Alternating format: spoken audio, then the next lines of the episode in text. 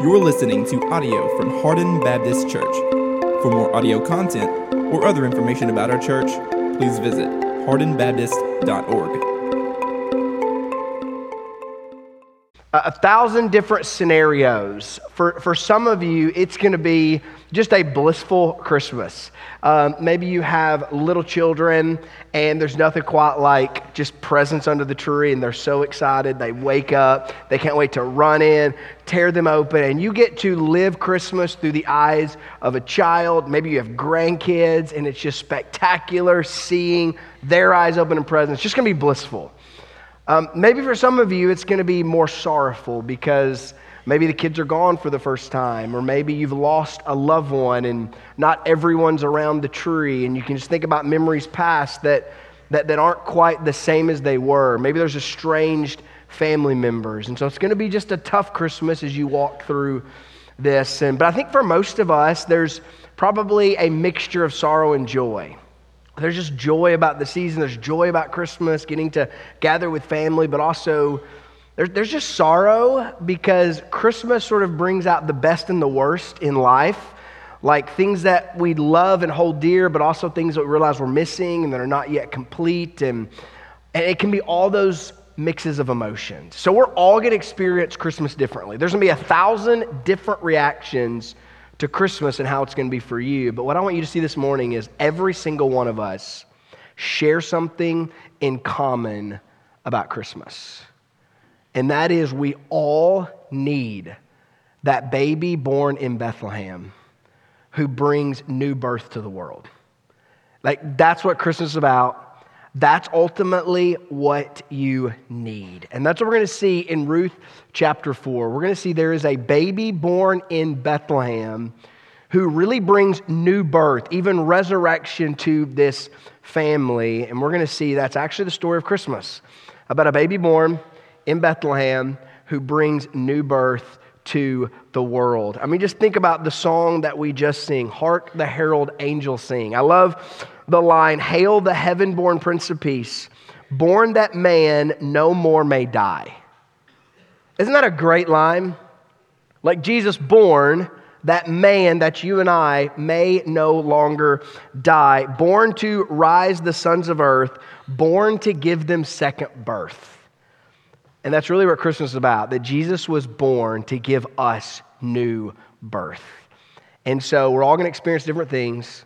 What you desperately need is the baby in the manger that brings you new birth. So, if you have your Bibles, we're going to go to Ruth chapter 4, and I'm going to read uh, the first line of the end of our story, and then we'll continue through the rest of chapter 4. But if you'd stand with me out of reverence for the Word of God, we're going to begin uh, reading in verse 13. Here's what the Word of God says So Boaz took Ruth, and she became his wife, and he went into her, and the Lord gave her conception, and she bore a son. Let's pray together. Father, I pray that you would help us to celebrate with Naomi and Ruth as they hold this little baby Obed. I pray that we would see what he means to this family, that he is their redemption, he is their hope, he is their future. But more than that, I pray that we would see why the story of Ruth connects to the story of Jesus, and that is because Jesus born means that we have hope, that we have life, that we have a redeemer. We have experienced death in Moab, but there's life in Bethlehem. Let us see that this morning. If anyone doesn't know you, let them come to know you this evening. We pray this in Jesus' name. Amen. You guys may be seated. So, that first line that we just read in verse 13, that's like an entire year in one sentence. And so we see that Boaz marries Ruth. And for some of you haven't been with us, you're a family member, you got invited in, you're traveling, you're like, I don't know who Boaz is, I'm not sure who Ruth is, I'm sure it's a big deal. I didn't get invited to their wedding, so I don't really know what's going on. So I'm just going to give you the, uh, the, the plot summary so that you know who Boaz is and who Ruth is. So first we'll start with who is Ruth. Well, it starts with a lady named Naomi who had a husband and two sons. There was famine in Bethlehem, so they actually moved out to Moab, which we said is really going outside of the presence of God. They're trying to kind of live life on their own, and they experience death in Moab. Naomi's husband dies. The the sons marry two girls, one of those Ruth, and the two sons also die. So now we have this girl named Ruth from Moab who's connected to this girl Naomi who's from Bethlehem. They're both widows, they're childless, and they're in a real dire situation. So they make their way back to Bethlehem, and what they desperately need is a redeemer. See, Naomi has some land, it has debt on it, it needs to be paid off so that they can be redeemed, so they can, they can have that debt erased, so they can have a future. There needs to be redemption, and Ruth needs a husband and needs offspring, needs a son. And so now we meet Boaz this Redeemer who we find is able and willing to buy the land, to marry Ruth. And now we see in chapter four sort of the culmination of the story. It's like the end of the Hallmark movie when everything's right and they kiss, and it's like, oh, that's what it was all going to? That's the moment. They've just had the wedding.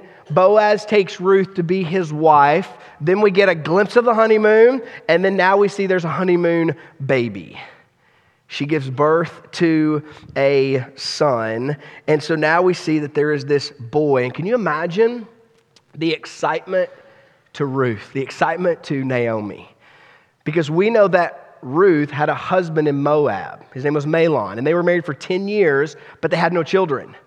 So we can presume that Ruth is barren. Ruth can't have kids, and now she gets married to Boaz, and now she has a kid, and it's explained that the Lord has gave her conception. The Lord has brought this little baby to her. So we see this as a gift from the Lord, which reminds us that all of our kids are gifts from the Lord. Like we should celebrate our kids as gifts from the Lord. But we're going to see that this son in particular, he is going to be a gift from the Lord, and him being born is all about their redemption. So, see a wedding, honeymoon, there's a little baby. And now we're going to see Naomi, we're going to see her redemption and really her resurrection. And so, this is kind of where the story takes a turn because the whole story is about who? Ruth. It's got her name on it, right? But at the end of the book, we see Ruth moving into the background, and we see Naomi, the mother in law, the grandma, she's the one that is coming into focus. She's actually front and center at the end of the story, and we're going to see the baby is connected to Naomi. It's about her redemption and her resurrection. So here's where we see this change of, of, of emphasis. Verse 14 says this Then the women said to Naomi, Blessed be the Lord who has not left you this day without a redeemer. So the women are now saying blessings to Naomi. Bless Naomi. Now, I don't know about you, but I love Christmas. And one of the things I love about Christmas is just like all the blessings you get no matter where you go. Like how many of you have went somewhere and someone said Merry Christmas to you? Anybody? Like, like all over the place, right? Like checkout at Walmart. Like we, we had a guy that came into our home and did some repair work and he left and he's like, hey, have a Merry Christmas. I'm like, yeah, you too, and happy, I, what, what, you know, it's like you just get blessings like all over the place. Everyone's wishing you Merry Christmas. They want you to go, they're giving you sweets, they're giving you snacks. Like it's awesome. Like are so just nice and happy at Christmas time. Like, so we get these blessings at Christmas time. Naomi is now receiving this blessing. Blessed be the Lord, because Naomi has not been left without a redeemer. And so we see in this redeemer, it says this, and may his name be renowned in Israel. He shall be to you a store of life, a nourisher in your old age. For your daughter in law, who loves you, who has more than seven sons, has given birth to him. So Naomi has not been left without a redeemer. There's blessing now over Naomi. Now, the reason that catches our attention as a reader of the story is we know in chapter one, she was not a blessed woman.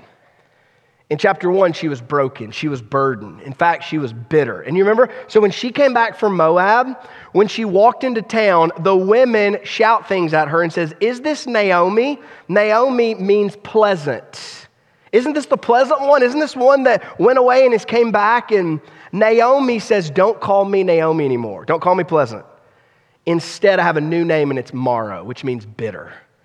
So she asked the women in the town to call her bitter. And she says, Because the Lord has dealt bitterly with me, I left full and I came back empty. So the women are, are basically trying to acknowledge her, but she says, Hey, I'm broken. But now in chapter four, things are completely different. Now she is spoken to as blessed by those same women. And the difference is she is now holding a little baby. The baby has made all the difference. See, in chapter one, we see death in Moab. She is fleeing. And I think when you think about Moab, when you think about them running away from the presence of the Lord, it reminds me of what Jesus would call the far country. In Luke 15, the parable of the prodigal son, which we all probably know, the, the boy, the younger boy, he went to a far country. He went away from God, away from his father, away from his father's presence. And you know what he did in the far country? he, he lived it up. Man, life was good. He had money, he had fame, he had friends, he had all the things that he could ever want. But then all of a sudden, life didn't work in the far country. There was a famine, he became in need, and life just crashed. And so I think the same thing happened from Naomi and her husband. They went to a far country. They went to Moab. They tried to live life on their own apart from God, and it worked for a little while until it didn't and then they turned up empty.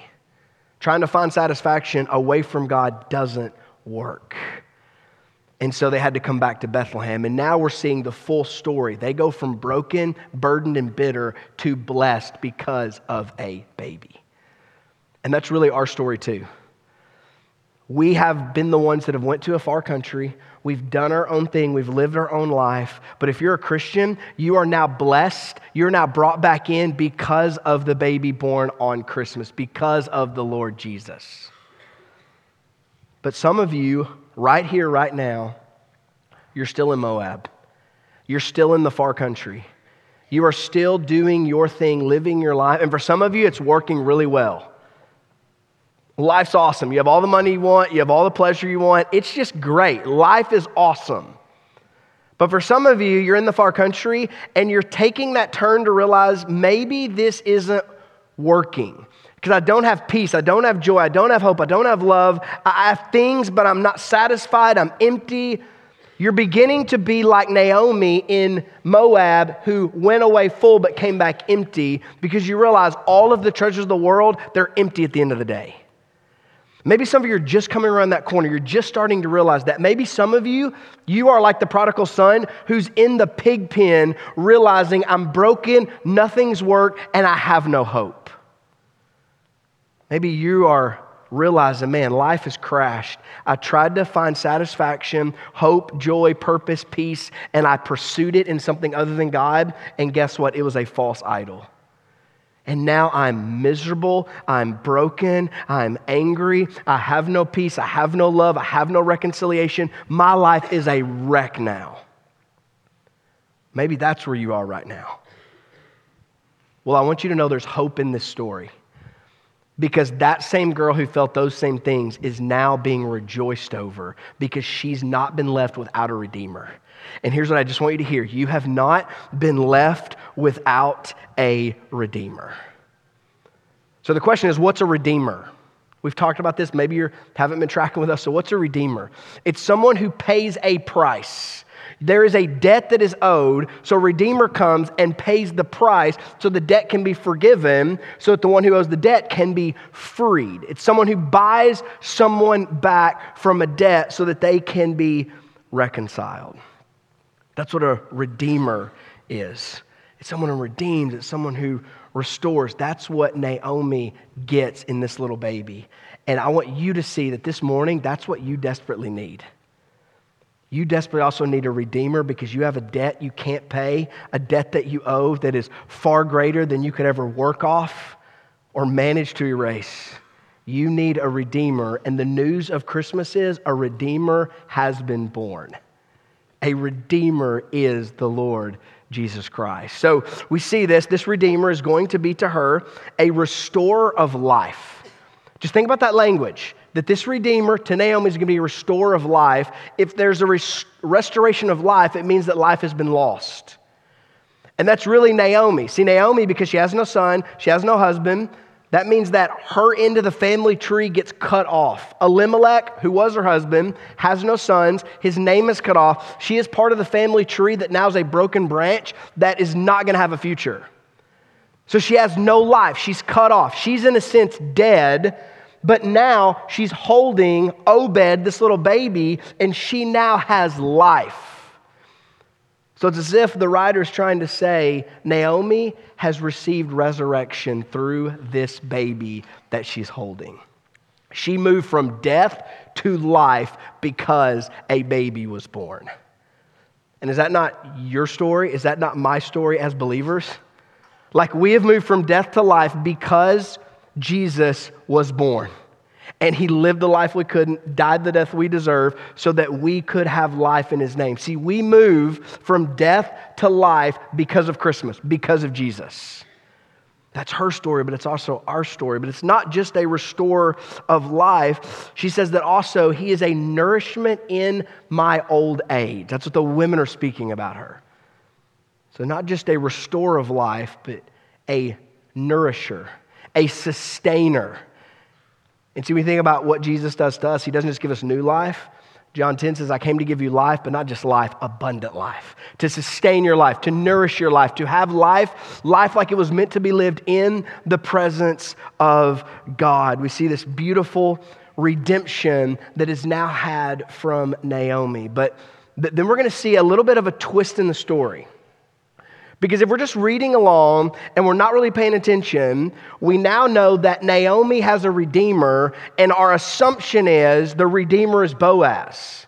Boaz bought the field, he married the girl, he had a son. So Boaz, who paid the price, is the one who's redeemed Naomi, the family, Ruth. Boaz is the one that's being spoken of as the redeemer. But if you actually read the text, the Redeemer is not Boaz for Naomi. So if it's not Boaz, then who is Naomi's Redeemer? Notice what it says at the end of our text Who is more to you than seven sons? Because Ruth has given birth to him. Who's the him? The him is the Redeemer. And notice, Ruth gave birth to him. So the Redeemer is not Boaz the husband, the Redeemer is the baby born in Bethlehem who redeems them, who gives them resurrection, who gives them new birth. That's the Redeemer.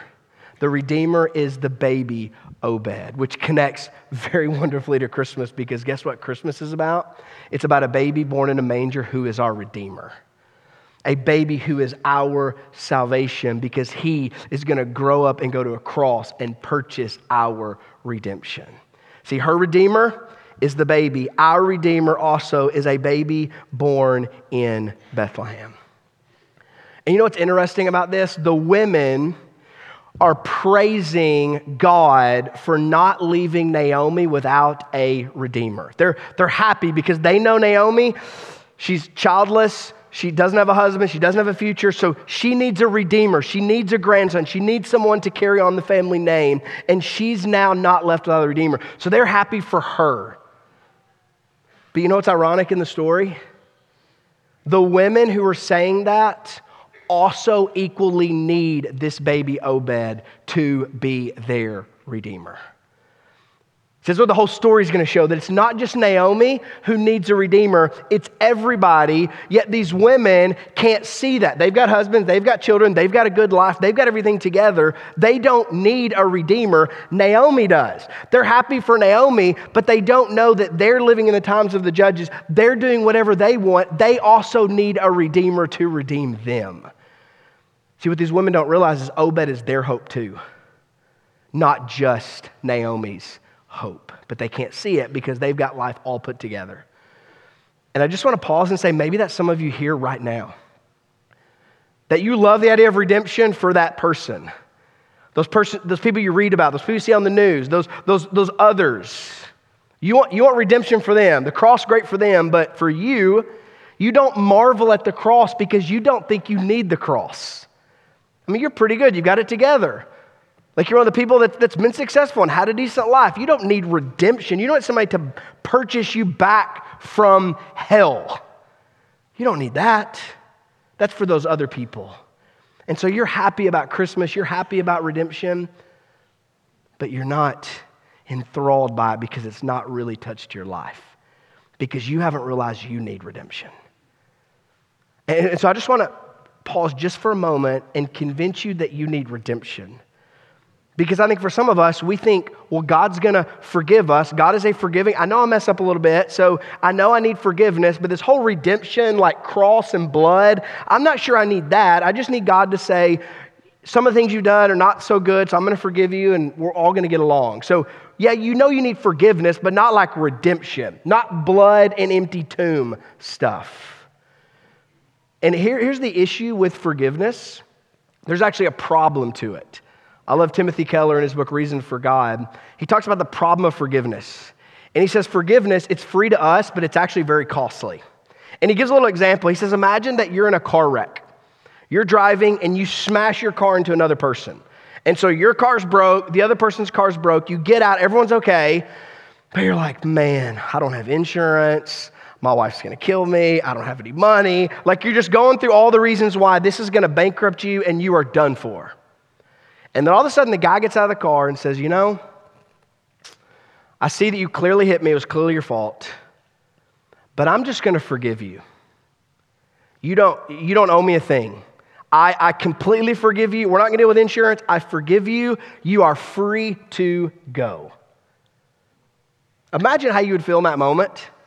Like you know that you're broke, no insurance, have no hope. Now this guy is saying, I completely forgive you. You are off the hook. A, you're going to be very happy because you've just been forgiven. But, but what's the problem?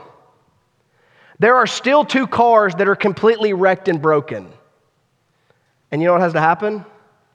That guy who forgave you has to now pay the damage to the cars to fix them and restore them so that they can be made right.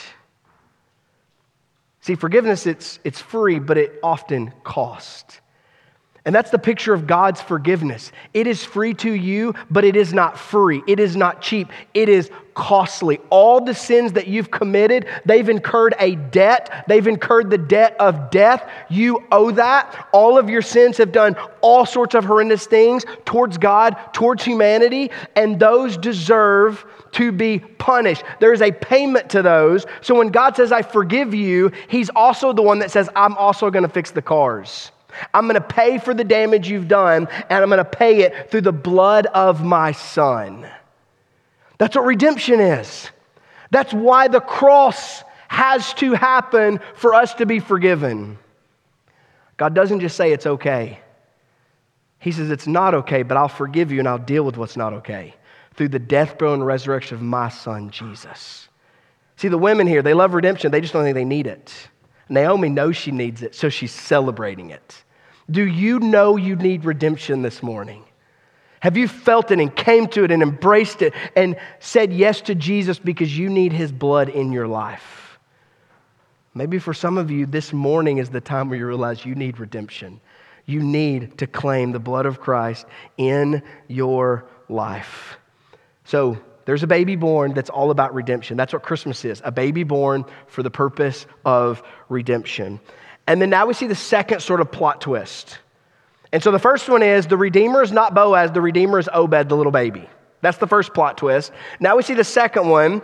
And the second plot twist is going to show us that this story is not about Ruth or Boaz or Obed. The story is actually about someone else.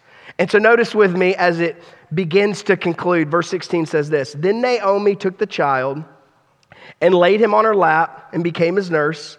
And the women of the neighborhood gave him the name, saying, A son has been born to Naomi. They named him Obed. He was the father of Jesse, the father of David. And then all of a sudden, like if, if you heard that for the first time, you're, you're an Israelite, you're listening to the story, you're not really sure it's a love story, it's cool. You've been watching The Crown, but you don't know how they're all connected together, and you're just like watching it through. And then all of a sudden, you get a name, and when you hear the name, it's like, it's that plot twist. It's like the end of Sixth Sense when the, you realize the kid's really dead the whole time. Like, it's like, what? That's like, wait, Darth is Luke's father? What? Like it's that moment in this time when they're reading, they're hearing, oh, here's Ruth and here's Bo. Uh, that's cool love story. I, it's all great. And then all of a sudden the name Jesse and bells go off because I know who Jesse is. Jesse is the father of David. And all of a sudden they realize what this story is about. It is a love story, but it's about a greater love story. It is about a Messiah whose name is David, which is ultimately about a Messiah whose name is King Jesus. See, see, the dots begin to be connected for them. That the story of a, a, a man redeeming and this happening, this redemption, it's actually about a baby born in Bethlehem is pointing to another baby born in Bethlehem. Not just David, but actually King Jesus. So they're seeing this bigger. They're sort of zooming out and seeing, oh, this is what this is about. A Messiah is born. And notice, you have Naomi who holds this little boy in her lap. Now, can you imagine Naomi at this point? Naomi has longed to be a grandma. Ruth has longed to be a mom. I mean, 10 years in Moab, Ruth, Ruth, Ruth was married, no kids. So, so now that they know that maybe she can't have kids, and we're not sure how this is going to work out, and we don't know how we're going to have a future. We don't know any of this. And then all of a sudden, Obed is born, and their prayers have been answered. And some of you have been at this moment. Like you've held a child that you have prayed for for years and years and years. And then finally, through years and years of prayer, you got pregnant. Now you're holding this baby.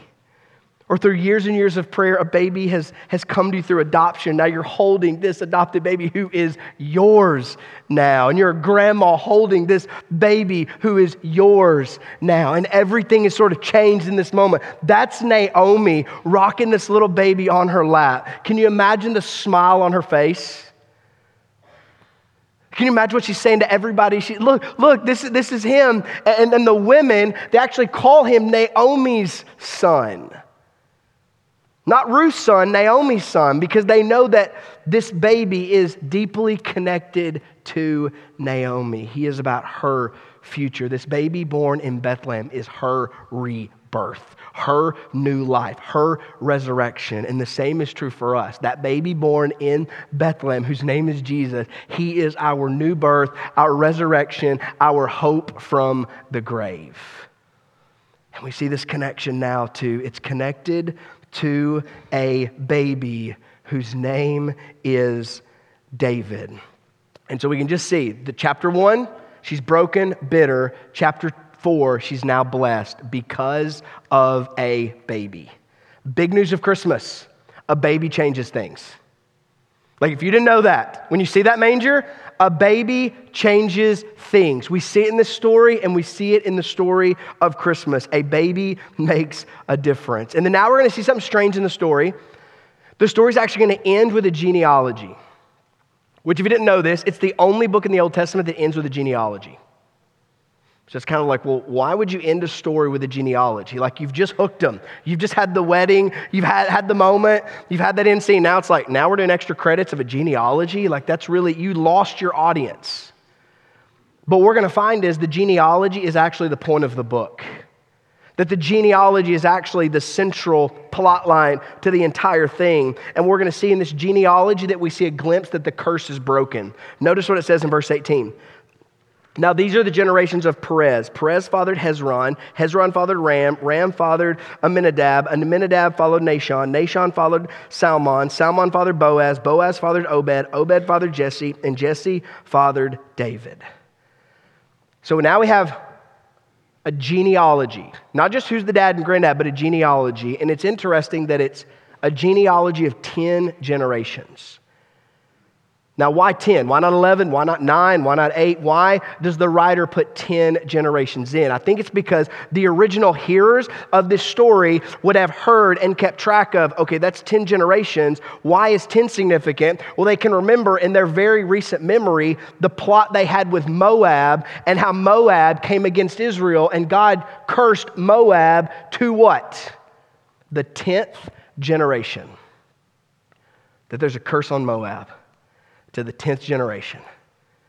And all of a sudden, we have this Moab woman who's now come into the family of God. And it just so happens that she's part of this generation of 10 generations. I think it's a, a tip to say, hey, the curse has been broken. When David was born, he is breaking this curse of sin and rebellion because he is the king. He is this Messiah figure who actually points us to a bigger curse breaker who is the Lord Jesus Christ. So, so genealogies are often really important. Genealogies are something to pay attention to, which is why we're going to take this genealogy and point it right to the New Testament because we're going to see that the New Testament writer, Matthew, he actually copy and pasted Ruth's genealogy into his genealogy. So he's clearly connecting the dots. Hey, Ruth, it's actually about Jesus. And I'm going to show you how. So if you go to Matthew chapter 1, here's what we first see the book of the genealogy of Jesus Christ, the son of David, the son of Abraham. So Ruth ends with a genealogy. Matthew begins with a genealogy, and we see that Jesus, he's the son of David and Abraham. David, the promise to David, you're going to have a son who's going to rule forever. The promise to Abraham, you're going to have a son who's going to bless the world. And so Jesus is that son who blesses the world by ruling the world forever. And so we see this genealogy that goes right into Ruth's portion of the genealogy. Look with me in verse 5. It says this And Salmon, the father of Boaz, Sound familiar? Like we just read this part. Now it's in the New Testament. By Rahab and Boaz, the father of Obed, by Ruth, and Obed, the father of Jesse, and Jesse, the father of David, the king. It's like copy and paste, but then there's edits. Do you may catch the edits? Matthew adds the girls into the genealogy. I think there's a couple reasons. Number one, it's like, hey, if you miss Boaz, uh, there's a whole story about Boaz. He's a redeemer to a girl named Ruth. So we're going to connect these dots. Boaz married Ruth. We're going to put her in there. But also, you also know who Boaz's mom is. Boaz's mom is Rahab. And so, as New Testament readers, we go back and we think about, well, who's Rahab? Well, most of us know who Rahab is. She was a prostitute from Jericho. She's often called in the Bible Rahab the prostitute. Like, how would you like that title? Like, yeah, that's me. I'm just going to sign that. Like, when little kids come, Rahab, can you sign my card? Yes, Rahab the prostitute. Here you go, honey. But that's like what she's called in Scripture. And so here she's from Jericho. She's obviously lived a wayward life. But what happens? She has a turn, she has a 180. She she sides with Israel. She sides with the people of God. She makes Yahweh her Yahweh. She's grafted into the family. And then we have Ruth. Well, who's Ruth? She's a Moabite. She's an outsider. She's living in a pagan land, worshiping pagan gods. But what does she do? She finds hope in Yahweh. She comes into the family of God by faith. And so I think part of the reason is, is adding these two ladies, or for you to go check their backstory, and to realize that if you don't think you belong in the family of God, you're in good company. Because none of us do. None of the names on the list belong in the family of God. It is all by grace through faith. Some of the things you don't know what I've done. No, but I know what Rahab did, and it was pretty sketch. So I think whatever you did can give a little grace, and you can also be welcomed in the family of God. Because guess what? Jesus actually breaks the curse. Generation of generation of generation of sin and rebellion. And then a baby is born to Mary who doesn't sin and breaks the curse for us so that we can all be welcomed in. Like that's the story of our King Jesus. So we see this beautiful deal of a prostitute and outsider all belong, and you also belong, is the message. And then we see in verse 16, and Jacob, the father of Joseph, the husband of Mary, on whom Jesus was born, who is called Christ. So now we have this genealogy leads to Jesus, the Lord Jesus, that Jesus is born. And so, what I hope that you've seen in the story of Ruth, that, that it's a story of death in Moab. It's a story of hopelessness and, and people that have went to a far country. Their life hasn't worked. They went away full, but now they're empty. And some of you, that's you this morning. You're away from God. You're empty. You're trying to pursue peace and joy and happiness and all the things, all these candles. And you're like, I don't have one of those candles. Like all of them are blowed out in my life. That's Naomi. That's Rahab chapter 1. But then redemption happens and a baby is born, and it changes their bless, it changes their burden into blessing. And their, their brokenness into life and future. And they have a resurrection event because of this little baby. And it's connecting us to a, another baby, also born in Bethlehem, whose name is Jesus, who, by the way, takes your burden and your bitterness and swallows it up by his cross and his resurrection and gives you blessing and new life and resurrection. See, his birth is about your need for new birth. That's what the manger scene is all about. And so I want to end just answering this question well, then who is Jesus and what exactly did he do? Like, if all of Ruth is about this baby born in Bethlehem, you got this manger scene. It's kind of like, you know, Home Alone, where like Macaulay goes finally like walking out. He's like, can't find his mom and dad. They left him. And then all of a sudden he sees the manger scene. And it's a long pause. And he ponders and he looks and he looks, and the manger scene then draws him in. That's what I hope is happening right now. The manger scene is drawing you in, and you're curious because you're broken. Mom and dad left you alone, and you don't know what to do. I want the manger scene to draw you in to the redemption found in Jesus. So, who exactly is Jesus? The angel answers it to Joseph. Here's what we see in verse 20 Joseph, son of David, do not fear to take Mary as your wife, for that which is conceived in her is from the Holy Spirit. She will bear a son you shall call his name Jesus, for he will save his people from their sins. All this took place to fulfill what the Lord had spoken by the prophets. Behold, the virgin shall conceive and bear a son, and they shall call his name Emmanuel, which means God with us. So, who is Jesus? Well, first of all, he's God. He, he's, when, you hold, when you hold the baby, this is Emmanuel. This is God with us. None of you said that when you held your firstborn baby. Like, meet my baby. This is God with us. Okay, weirdos, we're leaving.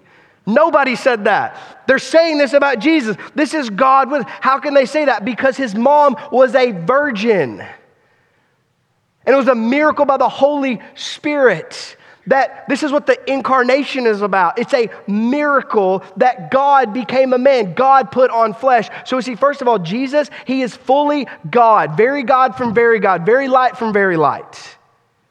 He's God. But secondly, what Ruth has showed us so beautifully and what this narrative shows us is he's also man. He was born of woman. Mary was his mom. And that's significant because our Redeemer has to be what? A kinsman, has to be like us, has to be human to pay the price for humans. Jesus is God who became a man. So, who's Christ? Fully God, fully man. And then what did he do? He came, the angel says, to save his people from their sins. That's what he came to do. That was his mission. He came to break the curse of all genealogies. All genealogies. Your family tree is a cycle of sin and brokenness and death. Jesus comes in to graft you into a new family tree. You are a branch that is dying and dead, just like Naomi and Ruth. But Jesus comes in and plants you into a new tree with new life and a new future in the family of God. That's what Christmas is about. It's about the manger. It's about the baby, the baby who grows to live the life we couldn't, to die the death we deserve, to rise from the dead, ascend into heaven, and who's going to come back to us. And he says, In my name, not Obed, in my name, you can have forgiveness and redemption. That's what Christmas is about. You're listening to audio from Hardin Baptist Church.